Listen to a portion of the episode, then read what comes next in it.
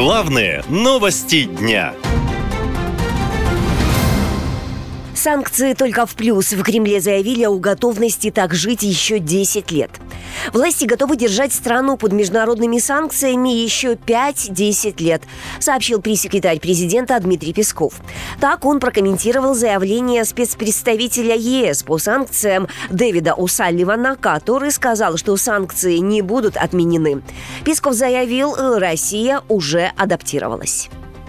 Россия достаточно давно, собственно, не одно десятилетие уже живет в санкционном режиме, и поэтому мы к нему достаточно адаптировались. Поэтому такие временные горизонты, как там пять лет и так далее, конечно, нас абсолютно не пугают. И вполне легко можно спрогнозировать, что попытки сдерживания нашей экономики будут продолжаться. Как вы видите, принимаются энергичные меры, которые, собственно, дают результаты и позволяют нам идти по пути развития. Словах пресс-секретаря Владимира Путина усомнились экономисты. Они, наоборот, говорят о стремительной деградации экономики.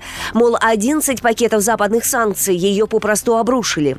Это подтверждают и данные Федеральной службы государственной статистики. Согласно им, производство автомобилей в России за год сократилось в три раза. Розничная торговля упала на 15%, а оптовая на 20%. Западные санкции спровоцировали колоссальный ущерб ущерб для российского бюджета. Его дефицит почти 4 триллиона рублей. А это уже негативно отразилось на социальной сфере и доходах россиян, говорят эксперты. Из-за санкций Россия лишилась европейских товаров двойного назначения, также передовых технологий, необходимых для производства оружия. К тому же замороженные зарубежные активы России готовятся передать Украине, говорит экономист Артем Быстрицкий. Санкции – это остановка, остановка видов экономической деятельности, замораживание, например, активов. Европейский Союз сегодня думает по поводу следующего шага. Принять соответствующее законодательство, которое позволяло конфисковывать э, активы подсанкционных стран, а это, собственно, Российская Федерация и Беларусь, и передавать их Украине. В зарубежных банках сегодня заморожено примерно 300 миллиардов э, долларов, принадлежащих Центробанку России, российскому правительству другим, так сказать, государственным структурам. Россия за неполные два года спецоперации стала самой подсанкционной страной в мире, в отношении которой действует 15,5 тысяч различных санкций. По этому показателю Россия обошла даже Иран и Северную Корею, против которых за 10 лет ввели в пять раз меньше санкций.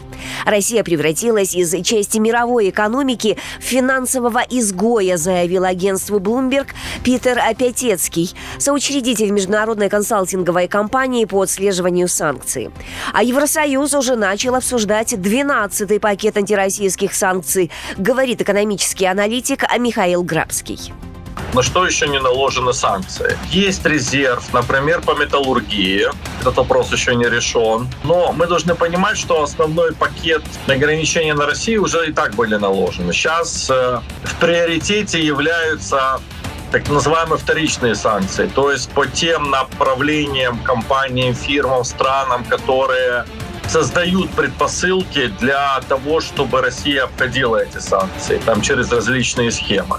Сейчас перед ЕС стоит задача, как эти схемы прикрыть.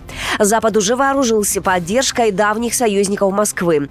Министры иностранных дел Казахстана, Кыргызстана, Таджикистана, Туркменистана и Узбекистана на встрече с коллегами из Евросоюза пообещали ЕС бороться с попытками России обойти санкции. От санкционного давления страдает не только экономика, промышленность и простые россияне, но и российская элита, говорит журналист журналист Игорь Яковенко.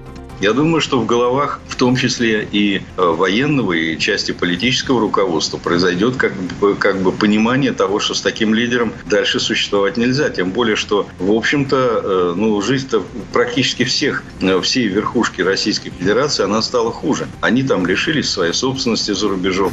Их женам, детям уже не так легко можно путешествовать за границей, учиться там. То есть, ну, в общем, короче говоря, какие-то неприятности приходится терпеть. И ради чего? Главной цели-то никакой. И, как очень остроумно сказал один из таких придворных комиков российских, а в чем план-то? Скажите, в чем план? По информации Рейтер, очередной 12-й пакет санкций против России может включать запрет на импорт российских алмазов. Вообще Россия крупнейший поставщик алмазов. По оценкам аналитиков, экспорт алмазов и бриллиантов приносит стране 4 миллиарда евро в год. И большинство этих средств идет на военную промышленность. В Москве уже заявили, что считают западные санкции незаконными. Наша лента.